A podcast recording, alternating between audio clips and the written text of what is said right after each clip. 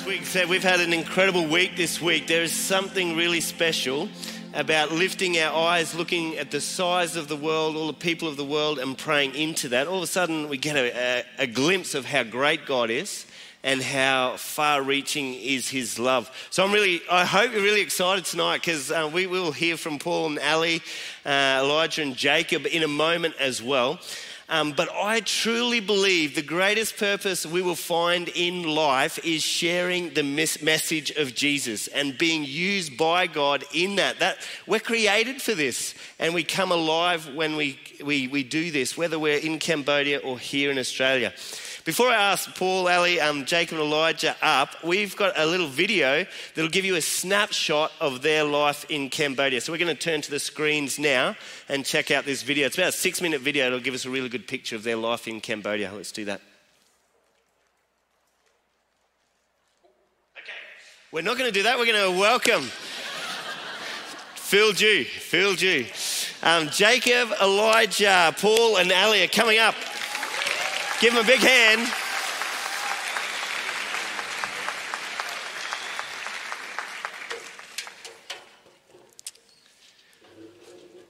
Awesome. So good to have these guys. They've been around Bridgeman for a long time. Uh, some of you would know them very well, and the Jacob and Elijah too are probably a big part of this community. Um, yeah, we'll grab these mics. So awesome to have you here tonight sharing. And uh, so, Paul, just a little bit of the backstory. Um, many of you will be familiar with the story of you guys living in Cambodia and why you're there and what you're doing, but could you give us a little bit of a, a backstory for those that might have never met you guys as a family? Yeah. Well, I'll just introduce us. I didn't do yeah. this at the four o'clock service. My name's Paul. This is Ali, of course. Jacob's on the far end. This is Elijah. We actually have a third son. Um, his name is Ethan. Um, he's actually on year seven camp, would you believe, up in the... Wit Sundays. Toughing it, the oh, Wit Sundays, hey? Unbelievable. So he got a better offer, so he, uh, he's gone up there. Um, but he'd love to be here uh, tonight with you too. We've, yeah, I just wanted to thank you, obviously. Just um, the support of Bridgie is amazing, and um, you're a wonderful community to us, praying for us, loving us. And um, when we're coming back, um, like the Downs, it's just, I know that uh, we're just buoyed um, to be here. And so this is a filling for us. And so, yeah, thank you. It's a great That's privilege. Great. Um, the little bit of backstory. I've only got thirty seconds. So the backstory of, for us was Ali and I first went to Cambodia in two thousand one. Um, and just for a short trip there. Um, it took then about twelve years for us to then have another opportunity to go back as a family in two thousand thirteen when I went there to teach in, um, at a school called Hope International School, and that's where the boys went. Um, Ali worked in a small N G O. Um, and then, as many of you would know, um, in two thousand fourteen, just eighteen months of us being there um, and starting to hit our straps there in Cambodia, um, the Lord brought us back. Mm. Um, Ali got uh, quite sick with advanced cancer.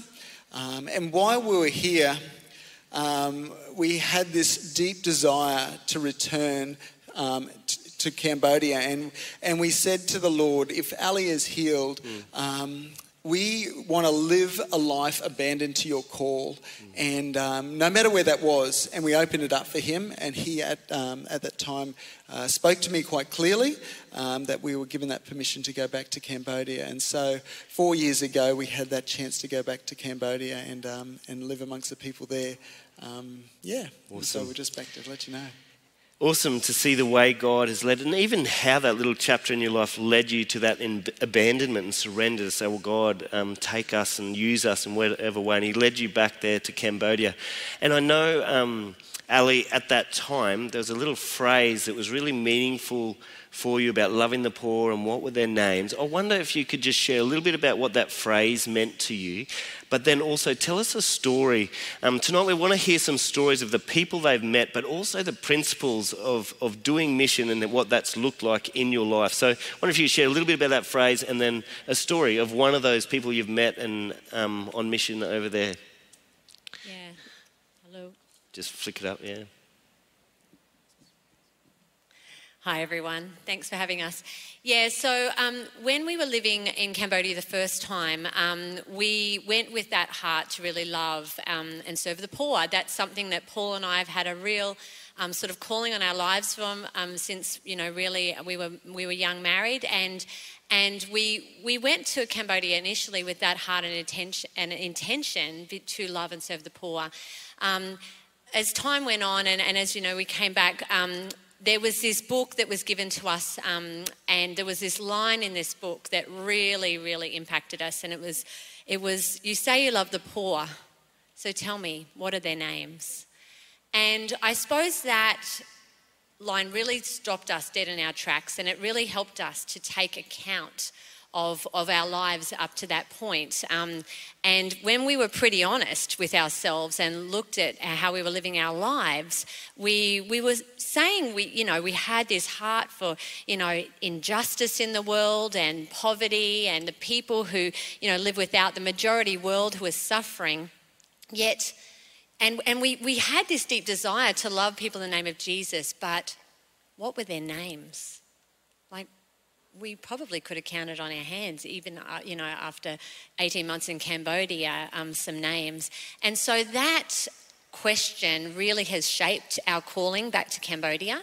Um, we we just knew that to to love the poor, we had to live amongst the poor. And um, there's a beautiful scripture Um, in John one fourteen that says, you know, in the Message version says, and the Word became flesh and blood, flesh and and and, and he moved into the neighbourhood. Mm. And I just loved that idea. We love that idea of moving into the neighbourhood, because you know and I know that when we live alongside people, that, they're the people that we are sort of really end up in relationship with. And so that that scripture from John one and that question really sort of shaped our calling. We now live in an urban poor neighbourhood in the middle of Phnom Penh. It's noisy, it's crazy, it's very polluted, it's very high density, there's heaps of kids, um, lots of our neighbours are factory workers, street food sellers, that sort of thing. Um, you know, we had a good, li- um, I loved listening to Ashley last night talking about being invited to go and sing karaoke, and that was what um, God used to, you know, sort of connect her with um, other students in the student accommodation where she's living intentionally the call of God on her life, uh, because I can tell you, we have a lot of karaoke in our neighbourhood. And Paul, Paul is, you know, out there, you know, crooning out the tunes with the neighbours and that sort of thing. But, you know, God uses everything. God uses karaoke as a way for us to connect with our neighbours. And we just we just dwell amongst. That's mm. all we do. There's nothing more simple than than that calling, than just loving people and just living next door to them and living alongside them. And, you know, we're nothing special. We're just a pretty ordinary family. We've got all the flaws and all the imperfections, and we scream and yell at each other still, and all of that's still going on. But even though, but in our ordinariness, we do have something different, and that's the words of life, yeah. the words of truth. You know, we know Jesus. We he's he is near to us, and we have the Holy Spirit. And so we have this opportunity now to be living amongst these neighbours in the in the in the urban poor neighbourhood of, of Phnom Penh, with all you know, all of its brokenness around us. And we are still the same in lots of ways. There's nothing that's special. We're still our family, but we offer to them the love of Jesus, the hope of Jesus, and the power of the Holy Spirit is at work mm. in that place. That's good. And there's someone there that you met, um, uh, just uh, I think a mechanic, that was really meaningful for you and the family. Uh, what did that interaction look like as you lived among and shared with him? So we spent a lot of time on motorbikes. Um, it's probably one of the highlights of living in Cambodia. When you live in Cambodia and you ride a motorbike, you need to know a good mechanic. So we we have a, a friendship with a, a young guy, and Paul actually met him um, back in two thousand thirteen when we first moved to Cambodia, when Paul was teaching at the school, and his his grease monkey mechanic shop was directly across the road, and it was recommended to us. And Paul used to go there all the time and take his moto there. And, and I just remember there was this one night that Paul showed showed up at home. It was a Friday night. It was actually Ethan's birthday, and he was late, and I was a bit like, where the heck is he? You know, and he comes to the door, and I was about to sort of have a go at him, to be honest. And and and then and then I can see my husband is standing at the door, and he is just weeping. Mm. He was weeping. And I said, what, what's going on? You know, I thought maybe something happened, you know, accident, that happens all the time. Um, and he said, I'm so frustrated. I am just going out of my head with frustration. I'm like, what is going on? And he said, I've just been to see the mechanic. And he said, I love that guy. I love that guy. But I can't talk to him. I can't talk to him. And the reality is that when we first moved to Cambodia in two thousand thirteen to work in an English-speaking missional community at the, the school, we didn't have the language. We didn't know the language. We didn't really know much about the culture either. And, and Paul was just going out of his head because he wanted, he said, I just want to invite him to go and eat rice. I want to talk to him about his daughter, you know, talk to him about his family. But I can't because I don't know the language. And and part of this um, story of, and his name is actually Tabro, and um, we've come to know him now as we've returned to Cambodia. We've, one of the first people we probably went to go and see when we hopped off the plane was Tabro, and we, we, we've, we're, we're in relationship with him now. Paul's still taking the motos, and all the boys ride motos and have motos now, so there's a lot of motos that need to be serviced and to be fixed up. And but we just use that everyday opportunity of getting our motos fixed to just go and hang out with him. Paul drops a moto off, you know, they hang out together and they talk about life. They talk about Jesus. Um, he's had some significant health problems. We've had this incredible opportunity to, to sort of introduce him to a partner um, medical mission where the gospel is shared every time he goes to visit it. And there's just been this beautiful thing that's come about because we've stepped back into Cambodia with that intention and that and that heart just to to to love people in our everyday, and but with that that intention to share the love of Christ with them. But we needed that language. We needed the language to get to the deep, you know, to get to the, the real questions, to, to learn about his family, to learn about the stuff going on in his heart. And that's important. It's important to to know how to speak to people in a way that they will understand, to understand where they're coming from, to understand their culture. Um, and so that's another thing that we've been learning mm. just through living alongside. That's awesome. I love it in that story. A couple of things really. One, the intentionality of it. Like going to a mechanic, we all do that, or, or connecting with people, but it's the intention to build those relationships. And I'm also just challenged by the, the sense there that you might have a heart to love. I, I sense your frustration there, Paul. What we take for granted. Here you are doing, you just love this guy. You just want to pour your heart into him, but you can't because of language. Whereas we here, we have language, we have culture, we can so easily take that for granted. But um, to see you guys just learn language for years, just to be able to reach and communicate with people. Elijah, I just want to say how much I'm excited to have you share with us tonight. Um, for you and Jacob, we w- yeah, welcome Elijah as he shares. Um, The other amazing part about mission or living with Jesus is it doesn't, it's not dependent on age, is it? You know, if you love Jesus, the Holy Spirit's in you, God will use you. That doesn't matter. It doesn't matter who we are. And Elijah, I, I know um, your family has been called to Cambodia, and that's meant God has used you, and um, he's given you some amazing friendships and opportunities just to be with the young people of Cambodia and in your, your little village there. Can you share a bit of what that's looked like in your life? Well, um, when we moved to Cambodia, I really found that I didn't know what my ministry was and like how I could like love others in the community. And over time, I've realized that it's just really being present in the community mm. and just like with all the neighborhood kids and just like showing them love, and just because they're so neglected and lonely or even just bored mm. and just me being there sometimes to just play Uno with them, or them to yeah. just hang out and talk and just go for a walk or something like that, has really just like just been an amazing part of my ministry in there. And it's, I feel like God put me there to almost give them value back mm. because children in Cambodian culture are treated like they're the lowest of the low almost. Mm. And you use the word for, you'd call a, the word you call a dog, yeah. or like the when you're referring to a dog, you can ref, used to use that word to refer to a child. Wow. And so calling them your friend is not like something you do. And so instead of calling them it or something like that, I say, this is my friend, and just yeah. show them that I care for them so much more than maybe their parents or someone else would, and just showing that the love of God just is reaching out to them. Yeah. And I'd like to sh- share a story about this little boy called Tola, and he's just a little boy. He's such a su- sweet little boy, mm. and he's just such a like polite, like really friendly little kid. And he's about seven years old and he's the second youngest in his family. He lives just down the road, and one day we were kind of just hanging out with the kids and like just in front of our house, and um, we hear like some fighting or hear some noise down the street, and we look down the street and we see Dollar, and his father has chucked him out into the street. Mm. And he, his father proceeds to come out with a piece of cane and starts whipping wow. him. And so um, we just kind of were like, what's going on? And my mom just like kind of ran out and was like, what's going on? I, like I hear someone fighting or something. Mm. And she screams out to um, Dollar's father, like, stop it, you mm. gotta stop. And that, in that culture, it's not, it's not the best thing to do almost to like interfere with someone else's matters and someone else's family.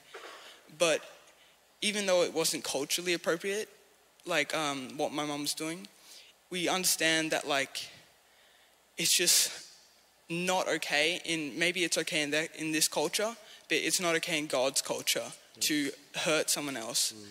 And so I feel like we're almost being driven, um, I'm being driven to place value in those mm. children and other people who just don't have value. Mm. And in Cambodian culture, you, when you greet someone, you put your hands together and you can place your hands different levels for different people.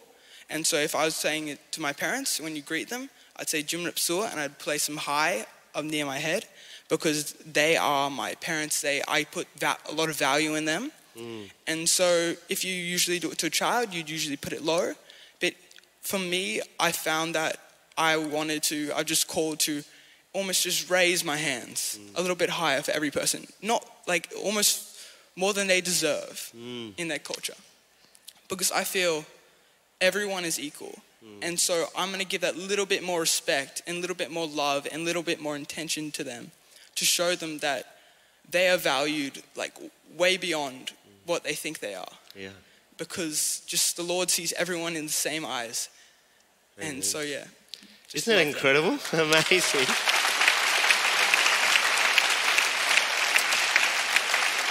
I think we just did there, Elijah's depict God's heart, no? Like he's just listening to him. They're putting extra value and grace upon someone. That is God's heart. And can you see how simply that can happen um, in a life if someone is intentional, say, you are loved by God. Doesn't matter how you're treated, doesn't matter how others speak to you, but I am going to show you who you are in God's eyes. What an incredible ministry you have, bro. I just want to say that. I want to commend you when you go back and continue to continue to love people like that in the simplicity. And God smiles. I, I tell you, God uses us to show love, and that's what God is, is using you there. It's I felt incredible. Like God called us to say, like, even though sometimes little kids can be annoying or persistent or have already hung out with you today or yeah. can I just have a break? God just said, just love them. Like they need yeah. somebody to love them, so there's no one else. So you yeah. need to love them yeah. even though you're tired or you've done this thing today already yeah. and just to be present in that neighborhood. Yeah. Incredible. And I think there's a good point you make there too is loving is not always easy. It is not always comfortable. It might cost. It often costs, to be honest. And what you've nailed there is that, the sense that God calls us to love, and sometimes it's not easy. It's sometimes not what we feel like doing, but he's always calling us to love those that he's planted us um, beside. Thank you, Elijah. And um, Paul, um, Jesus, he calls us, but he's also, the way that he lives is he's the greatest servant. I know part of your heart is just to serve people, and have you seen that play out in your life and, and with different people then? Yeah, so um, I'll just share a little bit of a story. We, uh, when we first, we went to Cambodia four years ago, and uh, one of the things that we asked you to pray for and um, was the community that we'd live amongst. Yeah. And so uh, we live amongst a community we call the Tigers. Um, it's a sort of very small area within Cambodia. It's um, uh, what we call an urban poor area, and um, And so when we moved into this area, um, you're a bit of a celebrity, you know, white people, a couple of young fellas, good-looking boys, um, and uh, everyone's have a look, you know, so they're at our doors. And um, but the novelty wears off after a little while, and um, our heart was to serve that community, just as it says in Matthew uh, twenty twenty-eight, um, he came to earth Um, not to be served, but to serve. And, and so we had a heart to serve, but we were, uh, we know what our ministry was with Alongside as our day-to-day, But we're looking for another ministry so we could actually connect with our community um, in our neighbourhood. And um, and so about after about six or seven months of living in Cambodia, in that community, um, we connected in with a church. It was just five hundred metres down the road uh, called Shalom Church. And um, as we were sitting there, very new in our language, um, only having learned language for about six months, uh, they showed a little presentation. Um, and the power of images and pictures is just amazing. Uh, we knew immediately what they were doing and what they were asking for. And they had um, a small sports ministry um, and they were looking for volunteers. Now, um, anyone knows me knows that I love to be active, but I'm not that great at particular sports. And so, um, but I was willing to have a go. And I feel like um, we're called to say, you know, the Lord says, like Ali said, you know, we haven't gone through some special missionary, you know, uh, anointed training mm. in any sense to know how to navigate these things. Um, but God says, what's what's on your heart? Mm. Um, who did I make you to be? Mm. And um, and I love being active. I love young people. And so this opportunity to be involved in their sports ministry, to come alongside the leaders, there was three Khmer guys that are leading that ministry, um, and uh, just encourage them, um, gave us an opportunity to connect in with our community. And uh, when we were watching that presentation, we saw some of the faces, and Ali says, "Oh, isn't that the kid that lives, you know?" Da, da, da. Oh, yep. And uh, and we um, thought, "Wow, this is God's." Um, we were praying, we were praying, where do you want us to, how do you want us to, to build our relationships, Lord?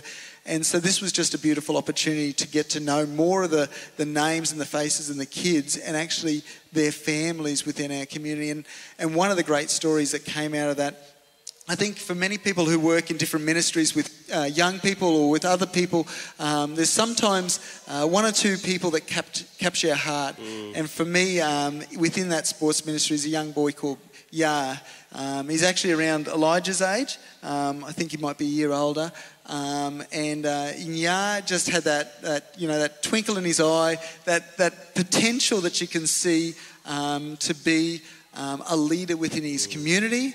Um, we sometimes talk about a person of peace, uh, someone that can uh, just come alongside and, and move in many ways. And um, and Yah for that is, is uh, certainly one of those young men that we've sort of connected in with. He comes to our home, um, and through the sports ministry and through that time, uh, we saw him uh, becoming part of our family, around the dinner table, having intentional conversations, um, learning uh, to read the Khmer Bible together, which is a massive challenge. Um, and um, But uh, in times of just being uh, in that community, like when... When COVID broke out last year, it was quite a, quite a difficult time, um, but we felt the Lord was asking us to remain in, in that community, to stay in that community. And one of the beautiful opportunities that came out of that is that even though for the first year, so from March last year to March this year, COVID really, Cambodia was really protected. We don't know why, but we felt that the Lord had his hand upon Cambodia. And... Um, And so there wasn't massive community outbreak or the things that were concerned that we were f- certainly fearful uh, for the community at the, at the start. Um, but twelve months into it, March this year, um, uh, they had a situation where some people got out of quarantine and and um, the the uh, the Delta strain of or the Alpha strain, I'm not sure which, um, went right throughout the community. And uh, we went into a situation where um, the government zoned different parts of the community, red, green, uh, yellow. Um, and as a result of doing that, to try and shut down that spread, um, it meant that people were quite isolated. Mm. Um, and um, and then it became very intense time within each of those communities.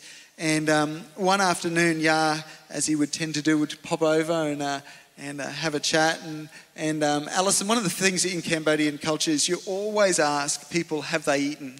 Yum bai hai no?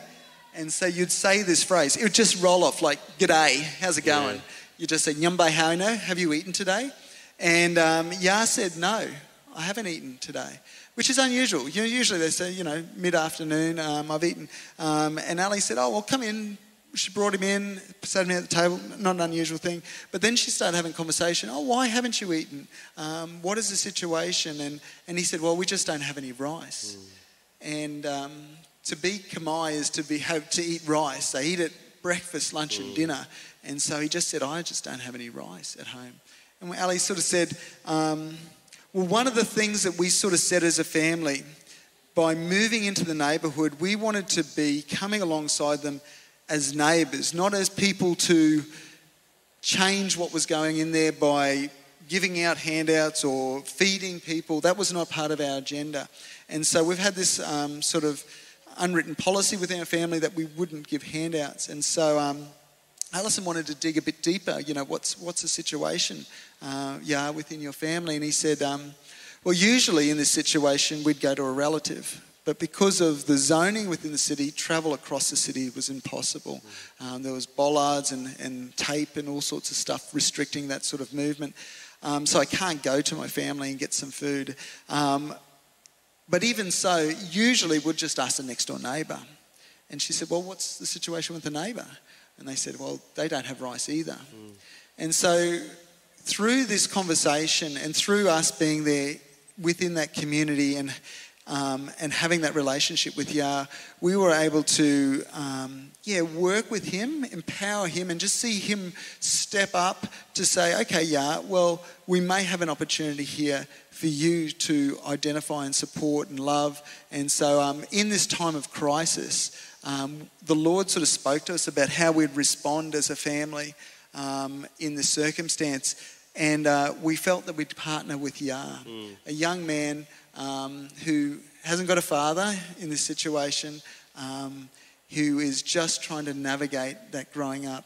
And, um, and so we were able to work with him um, and serve the community in a way that just empowered the community to care for each other. And so we just were, yeah, really privileged to have that relationship with him um, at that time. It's good. And it reminds me too, like in our daily lives, our prayer we can pray is, how can I serve people? And God will often give ways just for us to serve, to humbly serve people and open up relationships in that way, make it a real difference. Jacob, great to hear from you tonight as well. Um, part of discipleship really is being with people and giving of our lives uh, to others, and I know God's used you probably in a number of young people's lives, but one boy in particular, just um, in showing him uh, who Jesus is as well as you lived out your life with him. Yeah, so I guess with my parents working alongside us, um, the I guess the model that they use is really a discipleship or mentorship model, and that's based off Jesus, the the best role model, I would say. Mm. Um, and the way that Jesus lived his life. So um, Jesus was, I guess, very, he was surrounded by a lot of people. So everyone wanted a, a little piece of Jesus. Everyone wanted to see him, hear him, and just, I guess, spend some time with him. But even with all the crowds following him around, Jesus selected a select few who, a few of his followers who he had meals with, who he traveled with, who he spent a lot of time with, and who he was able to go deep with in his relationship with those people, and who he kind of, I guess, passed on what he wanted to bring to the world and the, the knowledge and the wisdom that he had. So, um, yeah, that one-to-one kind of relationship and that going, like, yeah, spending a lot of time around with um, those particular people is really something that Alongside has found really powerful, and through that model, I guess, able to reach quite like multiple people and use um, the young, the youth in the community to, yeah, really just find someone and find a younger person in the community and disciple them and raise them up to get to know God and, yeah, be really important. Um, and for someone, someone in my community who I, I don't even remember when I met him, but he was just always around. His name was Mao. Um, he was a little boy. His name is Mal currently as well. um, he lives about two streets over from us. Um, he's about, about ten years old. He lives in a, a very small kind of shack with his the rest of his family. They sleep on mattresses on the floor. When it rains, um, it floods, so his house gets flooded. Um, and yeah, his parents, his dad works collecting fish. So he goes fishing in the morning. His mum sells the fish, but his dad also sells roosters for cockfighting. So they're quite on the lower lower spectrum of income. Um, yeah, and his name Mao means black. So in Cambodian culture, to have darker skin, in a lot of Asian cultures actually, to have darker skin, um, you're looked down upon because it means you've been working in the fields, you're not on a higher social status as a lot of other people. So even from, I guess, the get-go, his parents saw him as worth kind of less mm. than his other siblings. He's the youngest in the family, so that's another thing. So it's, I guess, life has been kind of tough for him, tough for him from the get-go. But as Elijah was saying, being able to see someone and treat them with fierce, like, dignity and respect is something that is so powerful. And through my relationship with him, just spending time, I guess, it, it's not that not that hard. Playing Uno. Um, there was one time when my parents went um, to, a, to Shalom Valley, the Alongside campsite, for a weekend. Um, I was just at home alone, didn't have really much to do. Got the little kids, they came, always come in and knock on the door, say, oh, can we play bong? Can we, can we play a game? And yeah, I played six hours of Uno with him one day. So yeah, that, awesome. That was pretty full on. But it was heaps of fun. So yeah, just being able to be available to for God yeah. to use you in the relate like in the community, and find, I guess, certain people who you want to just invest in and spend time with. We go on runs together. Well, I would run, he'd ride my bike, and we'd, we'd chat. And yeah, just being able to form a deep connection. And through that, I mean, I was spending time with him, talking to him. He was. But he was also teaching me a lot of things. So all my kamai was pretty much learned off this one kid. Just being able to, yeah, just ask him, oh, what's this mean? Oh, what's that? And yeah, when I guess when my mum and parents came up back after that weekend when I played a lot of Uno, they were like, how do you know all these like kamai slang phrases? Like, what's up with that? I'm like, oh, it's a long story. So yeah, it's, I guess, really powerful. And God putting us in that community with those specific people, mm, mm. Um, he was really able to use us. Yeah. So I guess God puts us in all different um, places for all different reasons, and we all have our own, I guess, way that we can serve and love each other. Um, yeah, but using, having that awareness that God will use you mm. wherever you are, yeah. and that you are in this certain time, this certain season for a reason, is something we need to be aware of, and making the most of every opportunity, even when you're tired, Elijah, even after a long day, just being able to, yeah, say, God, you've put me here, you've got you've got it all in control, mm. and yeah, resting in that assurance is something that I found pretty incredible in my time in Cambodia. Isn't that awesome? Uh...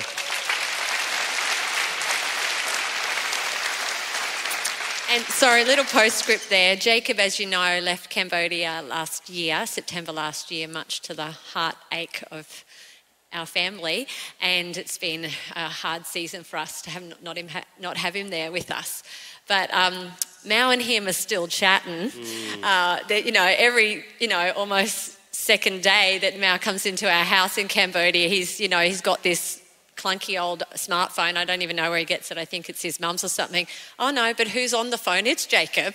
You know, like, and they're like, you know, you know, message, messenger, I think mainly through, you know, and there's all these calls that happen, and it just, you know, that's really awesome and amazingly powerful mm. too, just to see how that connection's continuing across, you know, the, the huge distance. You know, the reality of COVID and how it hit our family um, meant that Jacob couldn't be in Cambodia anymore, which has been a huge sacrifice for us. Um, and um, and he won't, the plan is that he won't be coming back with us either when we go back in January. So that's a, a huge thing for us. But I just love the fact that, you know, whether I'm with Jacob or with or we're with Mao, they tend to still be on the phone together. And there's just that love is there, and there's that outpouring of love um, between them. And God is so in the midst of that. Mm. It's awesome, isn't it? I love the pictures there. I'm picturing you, Jacob, running and Mao riding a bike alongside you. I'm picturing six hours of uni, you know, sorry. Um, the simplicity of mis- mission, I'm going to say mission, but just sharing the love of Jesus might be a better thing, but it's the orientation of the life. Do you see that? Like an orientation that, okay, we're playing uni, but I could be doing other things, but I want to be with this person. I want to love this person. I want to pour my life into this person. That's that's what that's what it is. It's just wherever you're planted, whatever you're doing, orientating our life to say, God, what do you want to do? How can I be available for you? What is it that you want to say? What can I do in this situation to love others? Uh, an orientation of our life outside of ourselves. Um, Paul and Ali, I just wonder, just to, to finish, is there anything you just want to share about what God has taught you in the last little while about um, what what He's called you to there in Cambodia and the mission that you're on? Yeah, I just, um, I just want to encourage people. Uh, like like we said, one of our...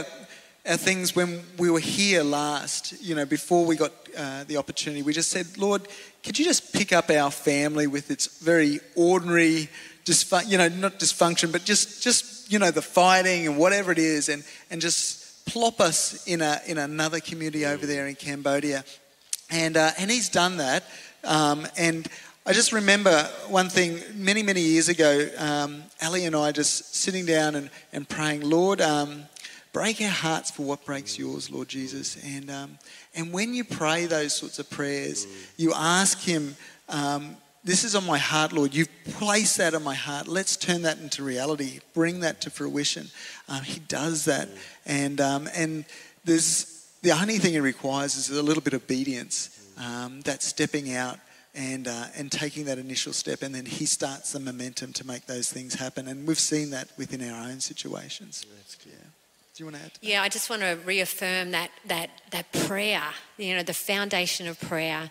Just before we went back to Cambodia, we actually did read Bruce and Annette Rattray's book um, that's out there on the table, and absolute takeaway was how soaked in prayer mm. their time on the on the, in the jungles of Kalimantan were, and the, the fruit that came from that. It was, you know, Bruce was an absolute prayer warrior. I never got to meet him, you know, but Annette is... Um, a living legend in my books, and and but the one thing that we know is prayer makes all the difference. You know, we have those days where we wake up and maybe the karaoke's been really loud, you know, like that night before, or maybe there was a wedding in our street. That's a whole other level, can I just say?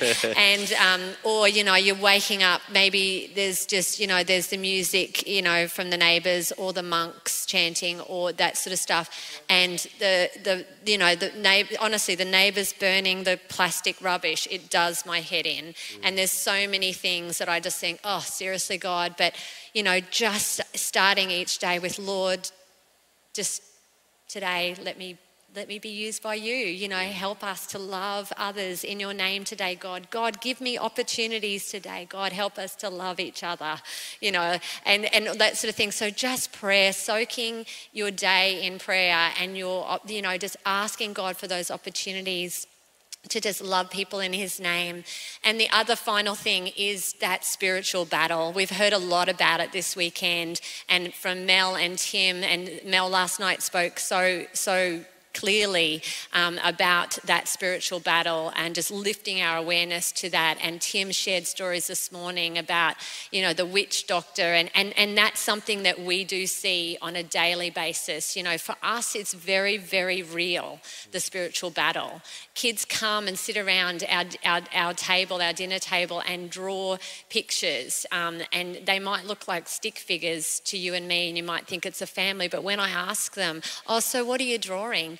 They say, oh, that's the Kamauik. Now, the Kamauik is the word for ghost, for spirit. Like the, the and they're not good. In Khmer culture, the spirits are out to get you, basically. That's why they have to do the offerings and burn the incense and throw the sweets on the, the lollies on the street and, and those sorts of things. And the spiritual realm, the battle that we're in in that spiritual realm is so real, and it's very evident to us. Every house has a spirit house sitting outside of it. I mean, you know, we have to get them removed when we move in somewhere, you know, to a, to live as at our, at as our home or like the office for Alongside us. And, and the temple temples are there and the monks are coming around the streets. The spiritual battle is so real, and we have to be fighting and, and that in a very real way, you know, you, with, through the, the power of prayer and the Holy Spirit. But in Australia, it's not as obvious, okay? It's not as evident, but it still is real, okay? So that's that spiritual battle. Be aware of that. You know, the calling for us was to dwell in the neighborhood.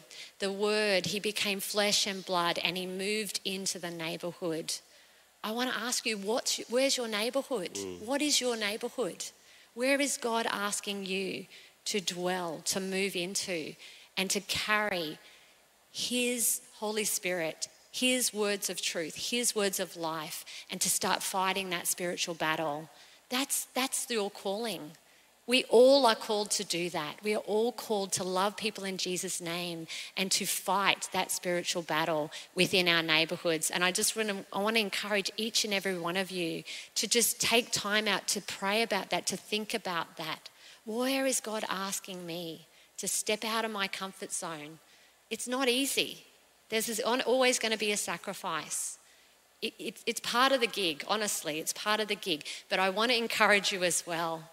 We, we didn't know what we were getting into, let's be honest. We didn't have a clue, but we wouldn't change it for anything. This has been the wildest adventure, but it's so amazing to, to step into your calling, to what God has perfectly shaped each and every one of you to do.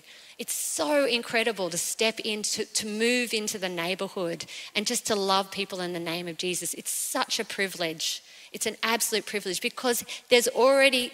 It's all, God's already there. He's already at work, but we get to participate. And through prayer and through loving people, we get to fight in those heavenly realms alongside, you know, the, the powers and the principalities. So, you know, think about it, pray about it. Ask God, where, how have you formed me? What's the calling on my life? And step into that neighborhood. Amen. Amen. Well, can we thank uh, Paul, Ali, Jake and Elijah for sharing with us tonight.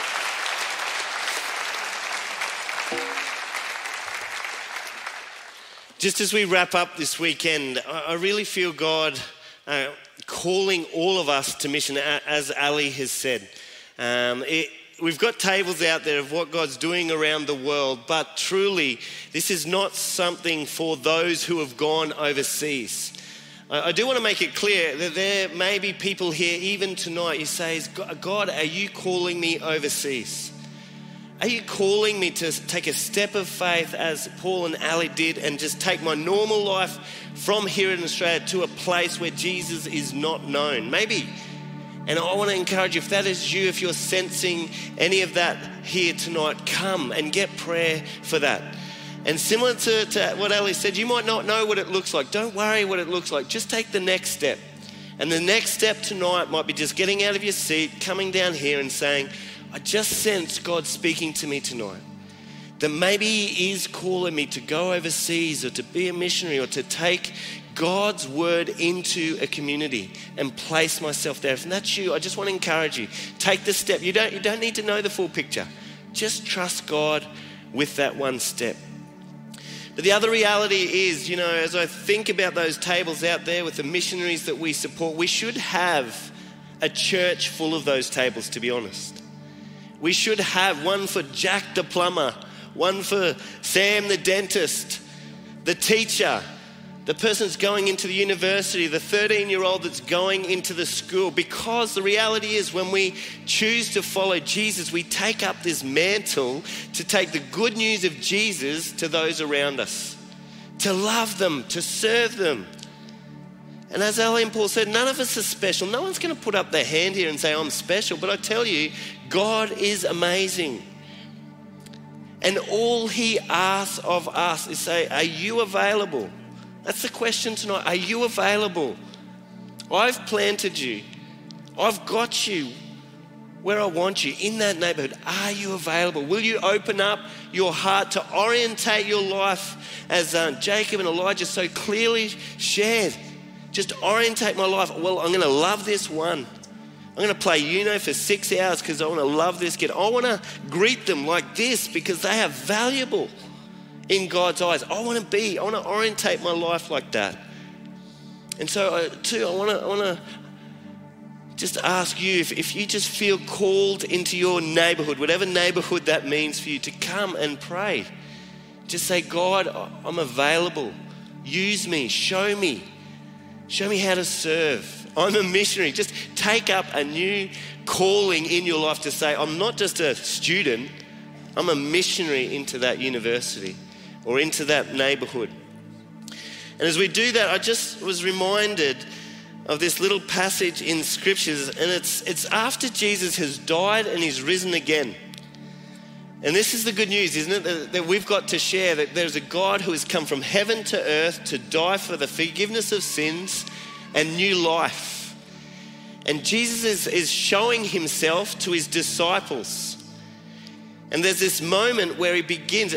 I, again, I love just visualizing what this is like. This is the risen Savior. They've seen him crucified. And now they're seeing him alive stand before them.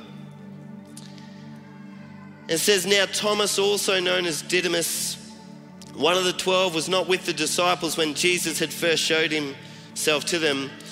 And so the other disciples told him, we have seen the Lord. But he said to them, unless, unless I see the nail marks in his hands and put my fingers where the nails were and put my hand into his side, I will not believe. And a week later, his disciples were in the house again, and Thomas was with them. The, through the door, though the doors were locked, Jesus came and he stood among them and said, peace be with you. Then he said to Thomas, put your finger here, see my hands, reach out your hand and put it in my side, stop doubting and believe. Thomas said, my Lord and my God. Oh, sorry, I've got the wrong passage there. Let me come back. I've just misread that. It says in verse twenty-one, he says, peace be with you. And after he said this, he showed them his hands and his side. The disciples were overjoyed when they saw the Lord. And Jesus said, peace be with you. As the Father has sent me, I am sending you. At this moment, Jesus appears before the disciples and they are in absolute fear. That, that's why I feel this passage is for us. Sometimes we can be trapped in fear about the idea of living our lives for Jesus. And Jesus would come into the room tonight and he would say, peace be with you. As the Father has sent me, I am sending you. You are commissioned by Jesus Christ, who has died and risen again. He's saying, as I was sent, I now send you. And so we're going to worship in a moment. But there's a commissioning to happen tonight. And I want to encourage you, if you are in that place that you're feeling called to your neighborhood, come. Because Jesus wants to say, as I have been sent, I now send you. So we're going to worship in a moment. Just invite the band to come. And as we worship now, just we're going to have the pastors here. Paul, Ali, Jacob and Elijah will be here to pray with you as well. And if, if you're sensing, you just want to say, God, here I am. Send me. Help me. You're not special.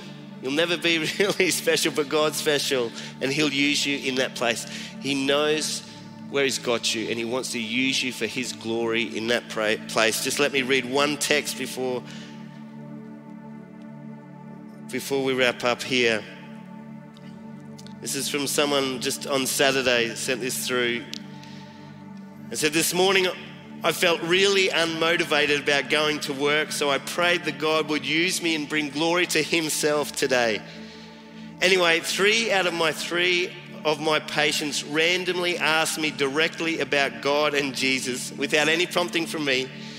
And so because they asked, I got to speak life into them.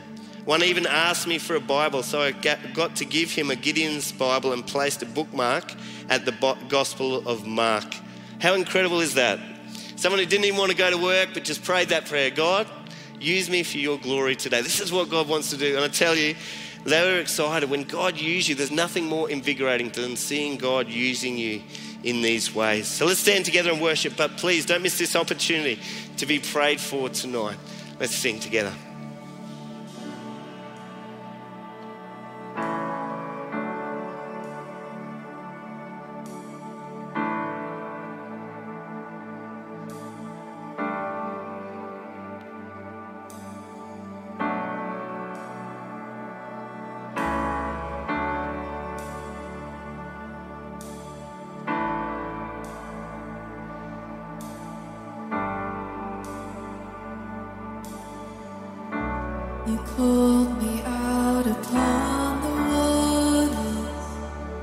The great unknown with feet may fail, and there I find you in the mystery, in oceans deep, my faith will stand, and I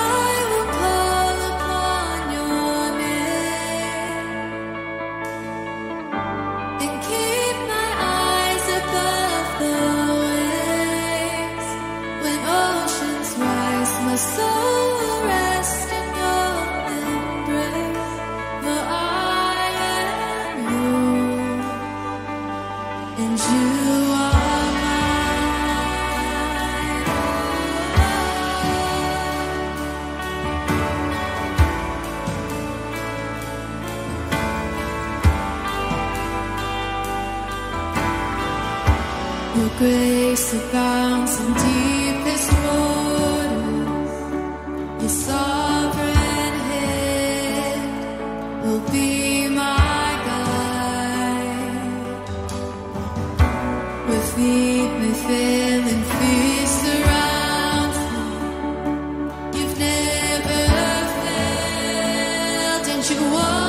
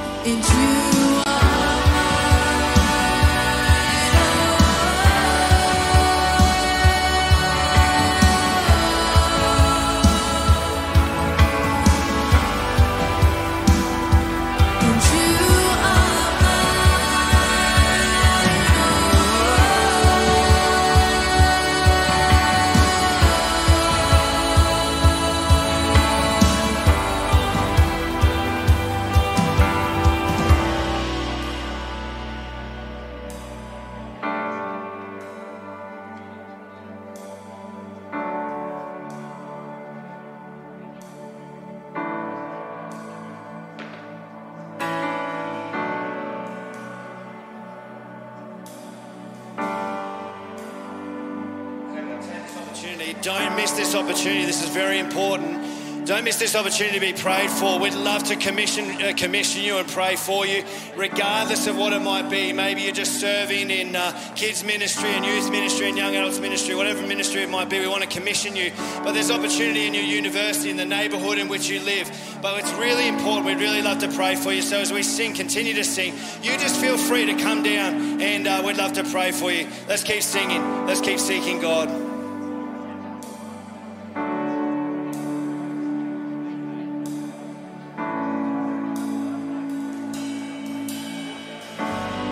Take